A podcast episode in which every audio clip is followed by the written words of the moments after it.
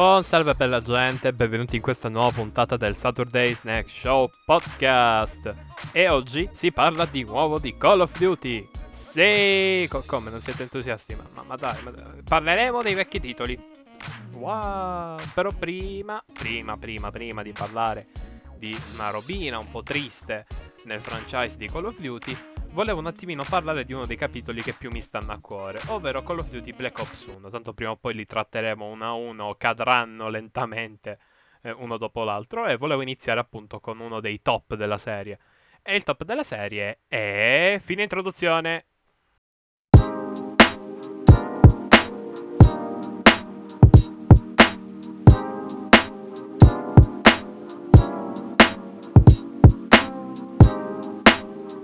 Black Ops. Primo? Sì, il primo. Il 2 magari ne parleremo in separata sede quando magari riuscirò a riottenerlo. Ma prima di quel giorno, eh, Black Ops 1. Allora, perché volevo prendere in esame questo videogioco e non gli altri capitoli? Per vedere un po' un attimo, eh, appunto, che cosa erano i vecchi titoli e soprattutto la direzione che i nuovi COD stanno sempre più prendendo man mano a mano che il tempo va avanti. Direi di iniziare con la cosa più lampante eh, dei titoli appunto di COD, che all'inizio erano molto incentrati sulla trama. Perché dico questo?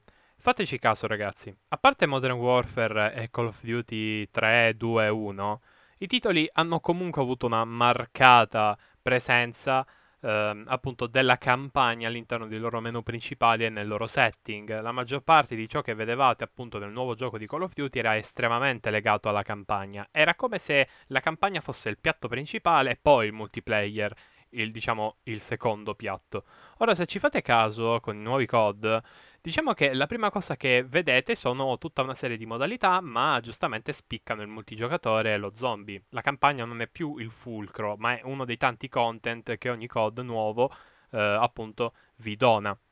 Ora, qual è la cosa, diciamo, più ehm, lampante, soprattutto nel primo Black Ops? Il fatto che ogni singolo aspetto del gioco, soprattutto e diciamo anche in modo abbastanza originale, ogni aspetto del gioco è tutto basato sul plot principale della trama di Black Ops 1. Perché il menu principale del primo Black Ops è tipo uno dei più belli che abbiamo visto in un videogioco. Infatti sarete in una camera per le interrogazioni della CIA, eh, con il vostro personaggio bloccato alla sedia, potrete guardarvi attorno e interagire con l'unico schermo con all'interno tutte le opzioni del menu principale. Ecco, questo è quello che vedrete appunto come primo impatto a questa eh, epopea che è appunto la trama di Black Ops 1. Voi iniziate a giocare la trama dal primo momento in cui appunto entrate per la prima volta nel gioco. E tra l'altro, mentre navigherete i vostri menu in santa pace, eh, diciamo che ci sarà un annunciatore che eh, vi minaccerà a tutti gli effetti eh, chiedendovi domande e incuriosendovi sul perché e sul come della trama, facendo domande praticamente ehm, basilari ma che comunque eh, sono ehm, tutto il plot entro il quale appunto la storia si dipana, cioè vi urlerà roba anche abbastanza meme, come appunto i numeri Mason, Mason sarebbe il protagonista, ma i numeri Mason ve lo urlerà ogni due secondi, ecco perché è diventato un meme. Oltre all'iconicità della faccenda, della soluzione di trama, bisogna dire meglio. Ecco, ehm, essenzialmente il primo Black Ops eh, è un gioco, direi, principalmente narrativo, principalmente, eh, diciamo, incentrato eh, sulla sua appunto campagna e ce lo urla, ce lo dice.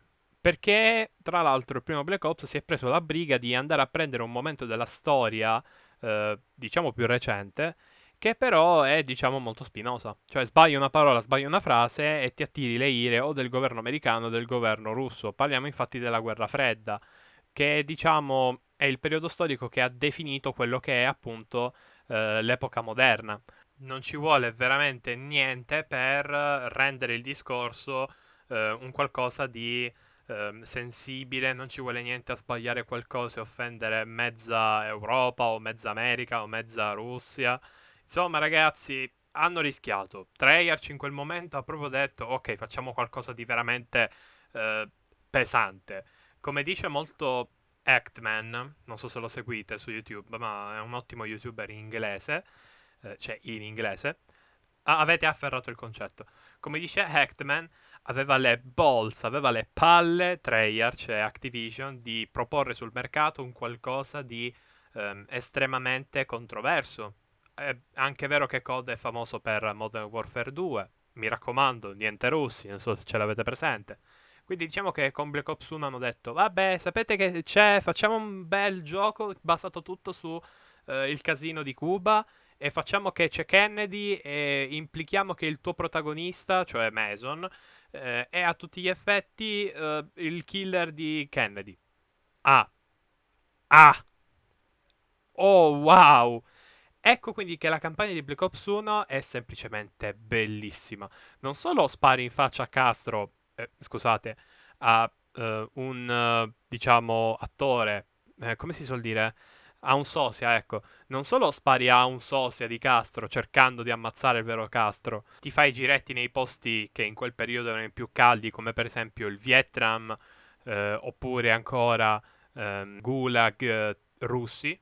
Tutto in nome dell'America e tutto in nome degli Stati Uniti che devono trionfare ricorrendo alle spie e alle Black Ops. Il setting c'è, è semplicemente pazzesco, se non addirittura favoloso. Cosa fa poi eh, appunto il giocatore in questi setting? Spara, spara, ammazza, spara, spada in situazioni esplosive, molto spesso over the top, ma non quanto Modern Warfare, e basando poi tutto il senso di progressione della trama appunto sulla trama. Cioè il giocatore è più interessato a vedere come va avanti la storia che non alle situazioni di gameplay in sé. Il gameplay è la solita campagna di Call of Duty, è divertente a prescindere, ma in Black Ops la campagna ne fa davvero da padrone, ragazzi. Si capisce perché Treyarch ha voluto a tutti gli effetti puntare sul comparto narrativo. Mason, Woods, Hudson, eh, Kravchenko, Steiner, anche il leggendario e qui bisogna dirlo, ritornato dall'inferno, Reznov.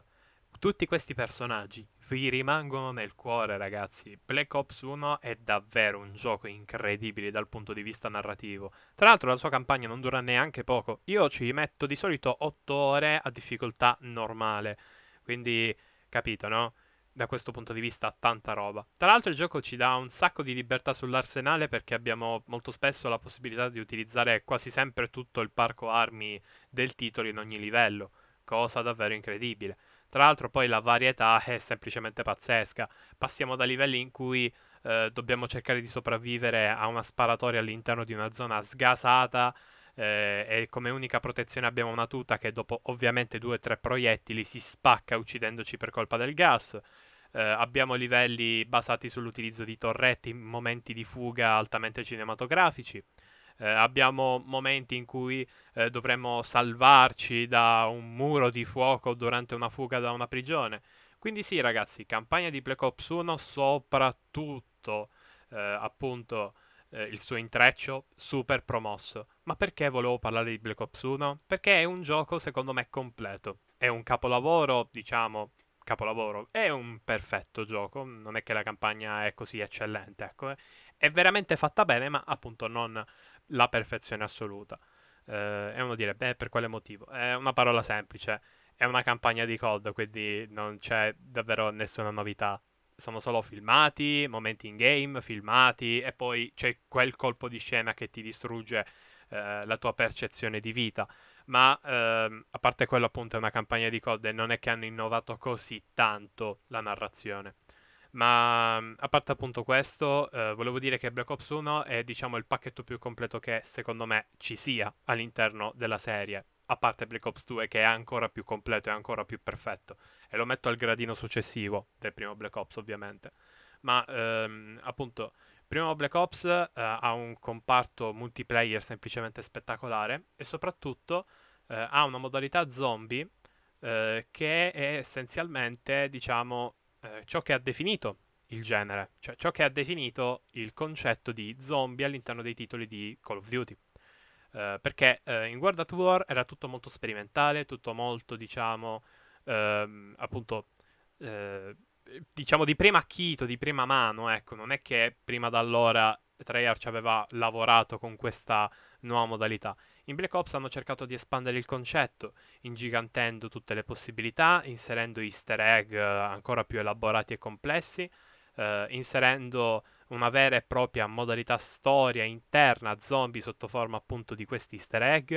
Eh, ci sono state alcune meccaniche, tra cui molti perk introdotti proprio nel primo Black Ops, che hanno ancora eh, lo stesso identico nome anche in Cold War, l'ultimo titolo uscito e penso anche che Vanguard manterrà la tradizione dei nomi.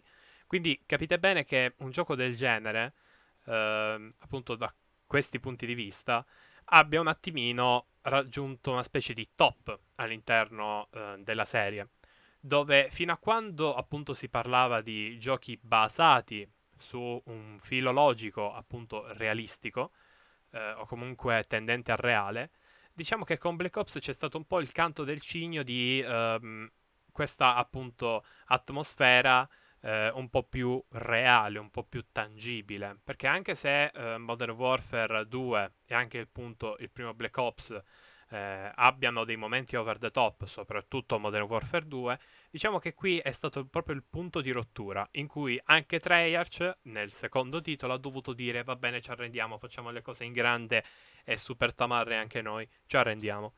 Quindi, capito, no? Eh, diciamo che appunto è l'ultimo gioco un po' più eh, tranquillo rispetto agli altri. Ecco, ci sono molti momenti in cui dico anche eh, che le sparatorie sono più tranquille del solito, non quel casino bordello atomico che ogni volta eh, nei giochi appunto successivi a Black Ops 1 c'è stato. Per esempio, in Black Ops 2 c'erano certi momenti che per carità è viva l'eccitazione, ma mamma mia, eh, sembrava di vedere un film hollywoodiano. Invece in Black Ops 1 c'è questa atmosfera quasi da film di James Bond. Un po' azzardata come cosa, però il punto è quello. Ora, perché dico che comunque i vecchi COD anche per appunto quello che vi ho appena spiegato, meritano comunque una specie di, uh, diciamo, spot nonostante il tempo passato. I vecchi COD meritano attenzione. Meritano attenzione perché uh, essenzialmente sono il punto di inizio della saga. Uh, I COD di adesso, per carità, sono veramente fighi. Li gioco tutto il cacchio di giorno. Sono sempre su Warzone, su uh, Cold War e magari un giorno cercherò di prendermi anche Modern Warfare, nonostante io abbia paura matta di questo bondo di camper. Ecco, uh, nonostante questo io comunque amo questi titoli. Cioè, i nuovi COD sono veramente divertenti, sono degli shooter incredibili. A parte tutti i difetti che vi avevo anche elencato nella puntata COD vs Fortnite. E, ehm, essenzialmente cosa vi volevo dire? Vi volevo dire che eh, i vecchi titoli sono comunque stradivertenti, hanno un senso nonostante l'età passata. Fateci caso, Activision che cosa ha fatto più o meno recentemente? Ha remasterizzato, sì, esatto, l'ha appunto preso e tirato a lucido, il primo Modern Warfare. Che ragazzi, a livello di multiplayer almeno, è invecchiato uno schifo. Bah, bah via. Allora, io l'ho giocato con uh, un mio amico, ehm, perché essenzialmente lui lo aveva, non mi ricordo se gliel'avevano regalato, stava nel Plus. Queste cose non le so perché eh, sono un po' un boomer, ho la Play 4 letteralmente da qualche mese ancora. E ho potuto sperimentare questo titolo. Ho potuto vedere perché Activision l'ha remasterizzato. Wow, mi sono appena accorto che unisco la parola remastered a rimasterizzato, quindi remasterizzato. Uh, ok, scusate, uh, devo ovviamente uh, metterci un po' del mio anche in queste discussioni. Ma stavo dicendo, perché Activision ha rimasterizzato il titolo? All'inizio, secondo me, l'idea è stata, ma sapete che c'è? Ricicliamo un attimino la trama del primo Modern Warfare, tirandolo a lucido e tutto, così eh, avere un buon titolo insieme ad Infinity Warfare e pararci le chiappe sul fatto che il gioco non è tosto granché. E così fu. Call of Duty Modern Warfare Remastered è un bel titolo se guardiamo al lato della campagna, perché i multiplayer hanno fatto un macello con tutta quella roba dei DLC e simili. Ah, che dolore. Uh, ma dicevo, uh, Modern Warfare Remastered è stato fatto principalmente perché Activision sa che i suoi titoli sono comunque validi nonostante il corso degli anni. I primi Modern Warfare, così come i primi Black Ops, ma anche i titoli sulla seconda guerra mondiale, se tirati a lucido e fatti come Dio comanda, possono essere delle signore remastered. E tranquilli ragazzi, non sono invecchiati di una virgola lato campagna, lato multiplayer sono un sacco legnosi e si vede proprio come uh, Modern Warfare Reboot del 2019 abbia semplicemente salvato il franchise a un certo punto. Ma Activision sa l'infame conosce il suo pollo. Sa che i giocatori della sua saga sono affezionati alle campagne, alle sole campagne dei loro vecchi titoli. E allora qui sorge il problema. Più che altro sorge il problemone, che era anche il punto di questa puntata. Allora, come vi ho già detto prima, i vecchi titoli hanno comunque dei perché, hanno dei top e soprattutto sono super worth nonostante il tempo passato. Uno di questi è proprio Black Ops per il suo essere una signor campagna, eh, cioè più che altro il gioco ha una signor campagna in single player. Ecco, quel gioco lì, va bene? Insieme a Black Ops 2 sono semplicemente stati dimenticati da Activision. Quei giochi, per carità, sono ottimamente comprabili in qualsiasi piattaforma, PC, PS3, Xbox 360. Già c'è un problema perché non ci sono le versioni digitali su PS4 e Xbox One, comunque nelle next gen, non c'è, non c'è nulla di tutto ciò. Già questo è un problema. E sta di fatto che Activision ha deciso all'improvviso di abbandonare i suoi giochi multiplayer. E fin qui ci può stare. Nel senso, ormai non ci possono più monetizzare sopra, non ha senso mantenere vivo un server di un qualcosa di così vecchio e che ormai non porta poi così tanti guadagni, cioè non li porta affatto. Beh, eh, che si fa? Si fa che Activision abbandoni i suoi server e uno direbbe, eh vabbè, ci può stare. Eh, ma cosa è successo? Un conto è abbandonare i tuoi server e, diciamo, farli diventare un regno di hacker e quindi tocca alle community far fuori o fare delle blacklist interne, eh, magari su un quaderno IRL, cioè proprio un quaderno in mano con le blacklist dei giocatori che hackerano. Ecco, sarebbe il top, cosa che eh, nei giochi vecchi, soprattutto multiplayer, è già una cosa abbastanza consolidata. Cioè Battlefield 3 e 4 hanno dei server gestiti da sotto community che eh, a loro volta eh, stanno lì a controllare e a monitorare che i loro server siano giocati adeguatamente e appunto ospitano ancora tuttora delle partite full server a giochi che essenzialmente sono stati abbandonati nelle loro versioni console. Tu ancora nel 2021 puoi aprirti Battlefield 3 e Battlefield 4, ma mi pare anche Bad Company 2 Hardline, eh, e ancora farti delle partite come se non fosse passato neanche un anno dall'uscita di quei giochi. Semplicemente fenomenale. Ora, qual è il problema? Activision non è che si è limitata ad abbandonare i suoi titoli, ma ha lasciato un bug semplicemente devastante. Vi spiego. PlayStation Network, molto tempo fa, non permetteva il cambio di nome. Va bene? Ok. Quindi i gestori di server dei vecchi giochi eh, per fare un esempio, perché questo problema diciamo affligge principalmente PS3, mi pare, eh, non vorrei sbagliarmi, ma eh, cosa ha fatto? Ha fatto che essenzialmente questi giochi si basavano sul nome utente nel PlayStation Network, d'accordo? Questo, ora ci arriviamo al discorso Xbox Casino. Ora, qual è il problema? Questi nomi utente avevano ovviamente una tipologia di locatura all'interno dei server che ancora fanno eh, da gestori dei progressi multiplayer dei vecchi COD fissa. Cioè, quando tu metti quel file o comunque quella informazione del giocatore all'interno del server, quella era e quella rimaneva fino alla fine dell'esistenza di quell'account. Quindi Activision gestiva il tutto, cioè Treyarch e tutti i vari sviluppatori di code gestivano i progressi dei giocatori sotto forma di eh, incasellature, sto parlando in modo molto eh, umano per farmi capire, eh, che queste cose le ho studiate. Praticamente Activision incasellava i giocatori e li bloccava in queste celle che, di memoria all'interno dei loro server che non potevano essere in alcun modo modificate. Ora, a un certo punto, Sony cosa ha deciso di fare? Ha deciso di eh, bucare eh, questa struttura del, dell'immagazzinamento degli account dei propri giocatori eh, permettendo il cambio nome. Quindi cambiando la tipologia di allocatura di questi dati, di queste info, e quindi i server vecchi che Activision utilizzava per la gestione di questi progressi, ovviamente server tenuti accesi più per spirito uh, di uh, salvaguardia dei vecchi titoli, ma questi titoli ancora possono essere giocati perché questi server sono accesi, ma questi server erano e sono tuttora programmati per non permettere in alcun modo il salvataggio con questo nuovo tipo di account. perché Sony ha letteralmente cambiato la tipologia di account proprio con questo cambio nome. Cioè adesso il file, il dato più che altro, può essere cambiato. Quindi essenzialmente un giocatore che ha fatto un account successivamente alla data in cui Sony ha deciso di fare questo cambio nome avrà un account che sarà impossibilitato ad avere dei progressi salvati all'interno dei vecchi titoli di COD. Quindi chiunque abbia un account PlayStation Network creato dopo quella data ha essenzialmente un account limitato.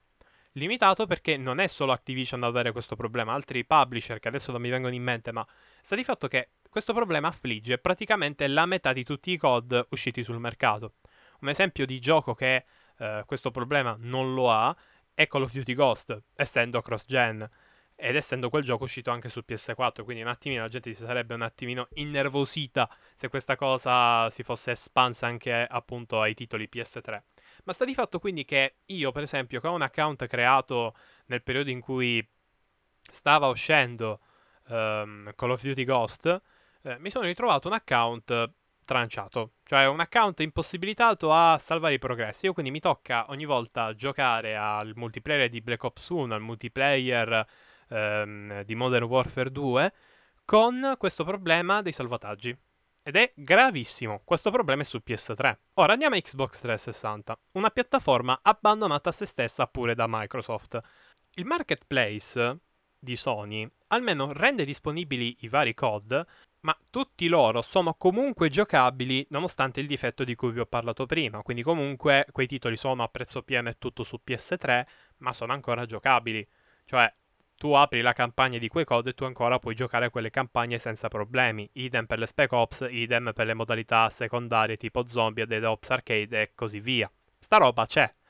Ma su Xbox c'è questo problema dove gli hacker hanno corrotto talmente tanto i file e i server dei vari giochi a tal punto che se tu dovessi essere hackerato all'interno di una partita dei vari code su Xbox, c'è una cosa poco simpatica chiamata azzeramento se non distruzione totale del tuo account. Tradotto easy. Se qualcuno quella giornata ha le palle girate, vi può distruggere tutti i file di gioco e magari introdurre all'interno dei vostri progressi online un piccolo chiamiamolo virus, ma non è un virus, è più che altro una modifica ai comandi o ai progressi, vi può comunque introdurre all'interno del vostro ehm, account eh, di Microsoft, quindi account dell'Xbox, ok? Quindi account giochi, vi può introdurre questo virus dove i vostri progressi saranno buggati, rovinati o ancora il gioco potrebbe incorrere a problemi frequenti di crash totali del gioco. Tra l'altro alcuni server Activision li ha pure spenti su Xbox e facendo questo alcuni titoli le cui patch non erano state ehm, creati affinché appunto il gioco muoia dal lato server, ecco queste patch, una volta installate nei propri titoli, non sono in grado a tutti gli effetti di far partire il gioco. Quindi se doveste avere una coppia di Call of Duty, eh, che ne so, Black Ops 2 per Xbox, sto facendo un esempio, ora non so i titoli coinvolti perché questo articolo l'ho detto un bel po' di tempo fa, ma facciamo caso che è Black Ops 2, ok? Se Black Ops 2 per Xbox patchato eh, dovesse essere inserito all'interno della vostra console, potrebbe non partire manco per un K, ok? La versione a volte digital, c'è anche questa cosa specifica. Quindi i vecchi giochi di COD sono in retrocompatibilità, ma in un modo semplicemente spallato, ragazzi. È assurdo. Tra l'altro, questi giochi di COD che non partono più perché le loro patch sono appunto eh, state create in un periodo eh, non compatibile con quello eh, attuale, ovvero con i server spenti, se queste patch sono incluse nella versione digital di quei giochi, capirete che se qualcuno compra a 30 euro, prezzo praticamente pieno, i vecchi titoli di COD nei marketplace corrispondenti, avrete dei giochi ingiocabili. Voi non potrete giocare ai vostri giochi o alle vostre eh, campagne single player per questo motivo. Quindi ragazzi, sì, COD è una situazione semplicemente terrificante dal punto di vista della ehm, retrocompatibilità, se dobbiamo chiamare così, perché non c'è alcun modo al di fuori di eh, copie fisiche di giocare alcune campagne, alcune modalità eh, cooperative o meno di COD, eh, perché alcune versioni digital della versione Xbox e raramente o alcune su PS3 perché sono rotte. Quindi sì, ragazzi, è un incubo. Questa cosa poi, sapete a cosa si è protratta? A GTA 5 online, che per carità i suoi server saranno per essere spenti definitivamente, cosa che ho accettato a un certo punto di buon gusto, dato che era semplicemente ingiocabile come modalità ormai. Ma capite bene che è un'eredità che muore perché non c'è alcun modo al di fuori appunto delle copie fisiche di COD per essere giocati almeno nelle loro componenti offline. Io non chiedo una remaster di tutti i vecchi capitoli, no, quello è un po' impossibile, ma chiedo che almeno i vecchi titoli siano giocabili. Ora, magari il discorso sarà stato un po' eh, così, un po' delirante, magari non ho ben connesso le cose, ma diciamo che non ho preparato banco una scaletta eh, di titoli a sto giro, è proprio un discorso così aperto eh, molto col cuore, per, con uno che ama comunque una serie, che ok, non è che sarà esattamente la serie più acculturata del mondo, abbazzi chiunque ti capiti a tiro in qualsiasi modalità tu scegli in quei giochi, ma quei festival della sparatoria violenta sono comunque giochi che hanno fatto la storia ed è giusto la serie più venduta di tutti i tempi. Ma perché presenta questi terrificanti problemi?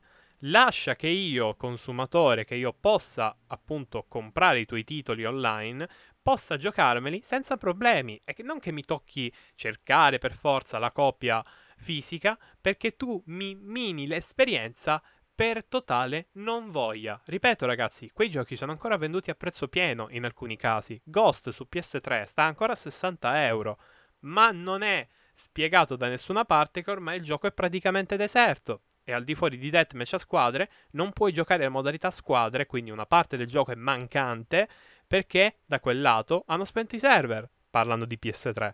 Quindi ragazzi, fate un po' voi. Situazione un po' tragica, se me lo chiedete.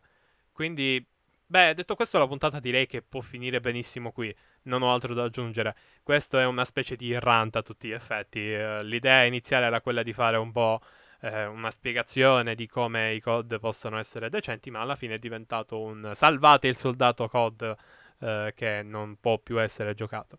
Detto questo, spero che le prossime puntate siano eh, non a tema COD, eh, quindi pregate per il mio cervello che non abbia altre idee del genere, altrimenti cambio il nome di questo podcast e divento un altro commentatore esports fallito sul nascere. Beh ragazzi, ci sentiamo. Bye!